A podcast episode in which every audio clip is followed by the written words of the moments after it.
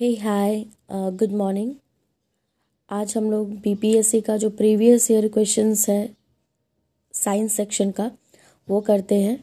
Uh, अभी जो मैं आप लोगों को बता रही हूँ वो है अड़तीसवीं बीपीएससी प्रारंभिक परीक्षा जो उन्नीस सौ बानवे में uh, संपन्न हुई थी।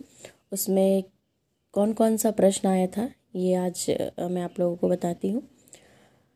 परमाणु ऊर्जा में भारतीय कार्यक्रम के जनक कौन थे? तो इसका आंसर होगा होमी जहांगीर भाभा।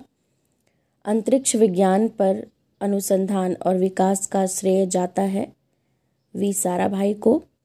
वैज्ञानिक अल्बर्ट आइंस्टीन प्रसिद्ध है। आइंस्टीन ने 1905 में प्लांक के क्वांटम सिद्धांत के आधार पर प्रकाश विद्युत प्रभाव की घटना की सफल व्याख्या की थी, जिसके लिए उन्हें नोबेल पुरस्कार भी मिला था। ये होगा इसका आंसर। एम्फीबिया क्या है?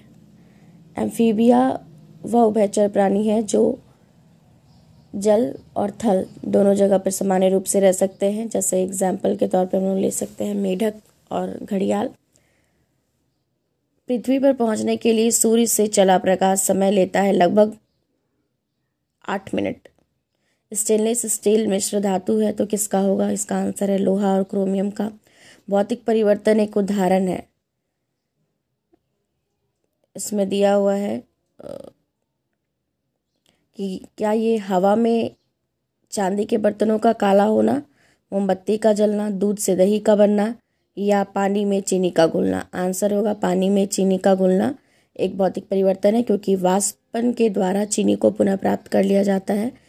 जब कोई प्रतिक्रिया नहीं होती है, जब भाप गुजरती है ऊपर से, एल्युमिनियम के, तांबे के, कार्बन के या लोहे के, आंसर होगा एल्युमिनियम के ऊपर से भाप गुजरती है तो कोई प्रतिक्रिया नहीं होती है। मलेरिया के संबंध में कौन सा कथन सत्य नहीं है? ए, यह परजीवी कीट द्वारा पैदा की जाने वाली बीमारी है। या मच्छरों के द्वारा फैलाई जाती है या दलदली क्षेत्रों के अधिकतर क्षेत्र में पाया जाता है, इससे इलाज, इसके इलाज में जो है वो क्लोरोक्विन का प्रयोग होता है। आंसर होगा मलेरिया जो है वो एक एनाफिलीज मादा मच्छर के काटने से होता है और इसके कीटाणु जो है वो लाल रक्त कण को खा जाते हैं। अब है पॉस्चराइजेशन एक प्रक्रिया है जिसमें दूध को बहुत कम ताप पर 24 घंटे तक रखा जाता है, या दूध को 8 घंटे तक गर्म किया जाता है। दूध को पहले बहुत देर तक गर्म किया जाता है और एक निश्चित समय में अचानक ठंडा कर लिया जाता है, या इनमें से कोई नहीं। आंसर होगा पौष्टिकृत करने के लिए सामान्य तौर पर दूध को 63 डिग्री सेंटीग्रेड पर 30 मिनट तक रखकर शीतकालकों में अचानक 5 डिग्री सेंटीग्रेड तक ठंडा कर कर, इसके सभी रोगाणुजनक जीवाणु को नष्ट कर दिया जाता है। शीघ्रोत्पादी रिएक्टर है। बिजली पैदा करने वाला एक नाभिकीय रिएक्टर जो बिजली उत्पन्न करता है।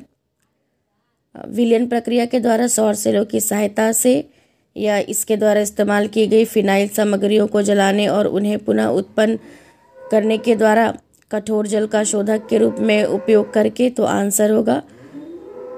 फास्ट ब्रीडर रिएक्टर में ईंधन का उपयोग होता है, जिसमें कि प्लूटोनियम 239 तथा थोरियम 232 का प्रयोग किया जाता है और इसमें कोई भी मंदक प्रयुक्त नहीं होता है, जबकि सोडियम शीतलक के रूप में व्यवहृत होता है। निकोलस कॉपरनिकस प्रसिद्ध है। पहला होगा दूरबीन के आविष्कार के लिए। यह बताने के लिए कि ग्रह सूर्य के चारों ओर चक्कर लगाते हैं, न कि पृथ्वी के। कैलकुलस की खोज के लिए मानव शरीर की शल्य चिकित्सा के अनुसार ग्रह सूर्य के चारों ओर चक्कर लगाते हैं। वैज्ञान वैज्ञानिक इवान पावलो किस क्षेत्र में अपने कार्य के लिए जाने जाते हैं? तो इसका आंसर होगा प्रायोगिक मनोविज्ञान में।